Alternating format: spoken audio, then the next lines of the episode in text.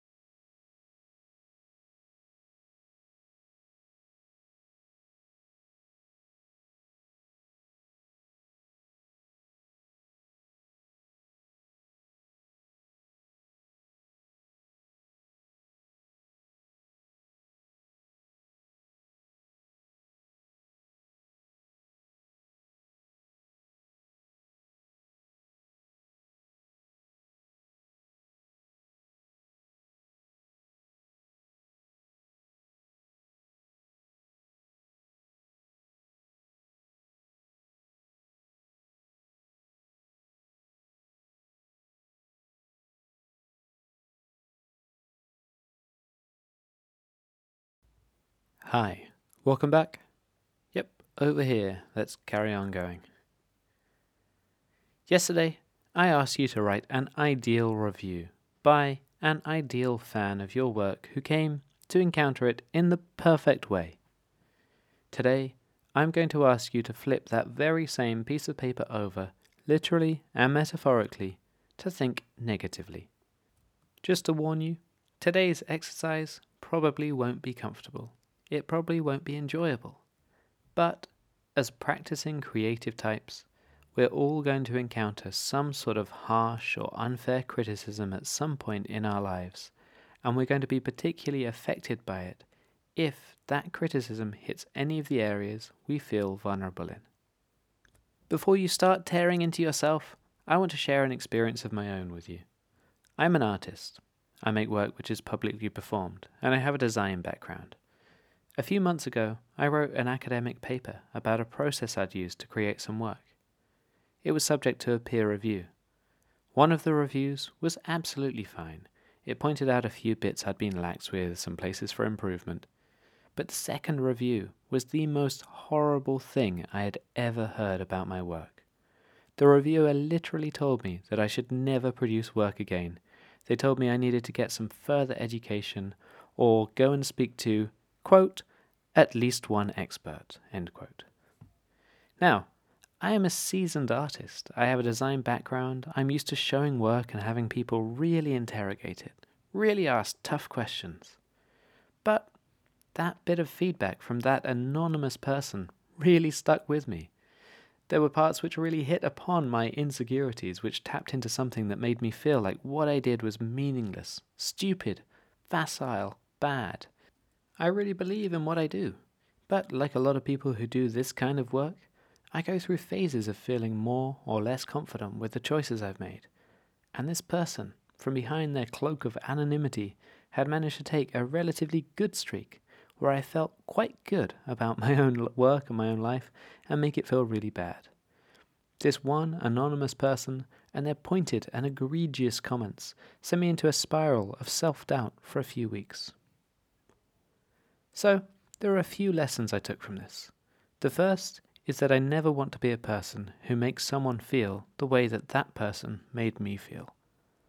I want to positively help people make their work better, not to slap them down for trying. I want to facilitate and encourage creativity, and I've really thought about the way that I provide feedback to students and people I work with to reflect on this. The second is that it revealed some areas of my practice I feel wildly insecure about and that I need to work on. Part of the creative process is exposing yourself in some way, embracing a vulnerability, working with it, taking risks. But there are areas of my practice where I feel a bit too much like I'm winging it, where if someone probes a little bit too hard or uses the right phrasing, they'll unpick the positive things I have in my work. Naming these things, looking at them written down on a piece of paper, confronting them, working on improving them, or just your attitude towards them, will definitely help your work become stronger. So, let's get on with this task. I would like you to write the worst possible review of your work from someone who really doesn't like what you do. They don't like your attitude, they don't like your methods, they don't like your approach. What do they dislike about it exactly? What might the nastiest critic say about what you do? This is the absolute opposite of what we were doing yesterday. Alright, let's get going. 10 minutes. Be harsh, be mean, be nasty. Let's go.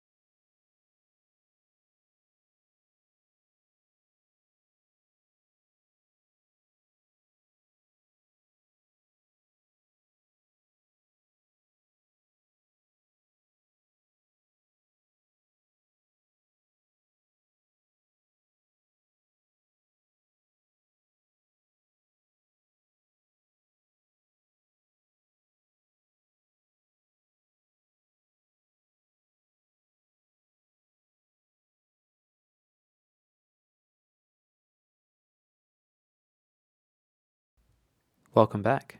I hope you are feeling okay after so cruelly ripping yourself to pieces. Just remember that whatever that fictional nasty reviewer wrote on this side of the paper, there is a better review, far closer to the truth, which by far outweighs this one on the other side. But this list right here will probably be useful. Right here, this reviewer, these are the holes that you can work on patching so that nobody can say the things that you have written down. Now, I would like you to do something else. This pair of reviews on this piece of paper can act as a sort of guide for your practice. You've got the things that you feel bad about right now written down on one side, the things you need to work on, and then you've got the ideal, the perfect version of your work on the other.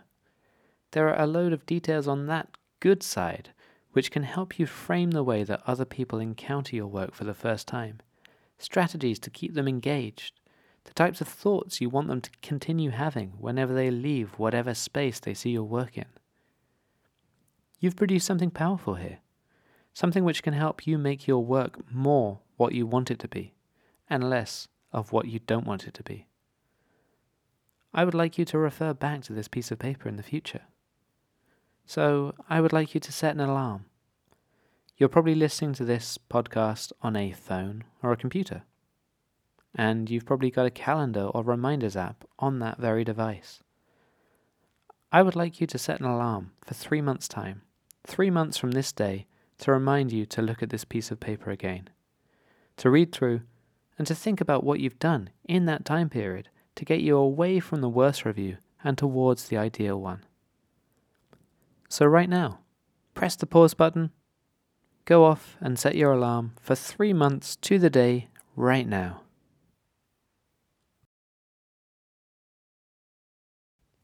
Okay, have you done it? So, I now want you to set a second alarm for six months' time, and one more for one year's time. The more you think about where you want to get to with your practice, the easier it will be to get there.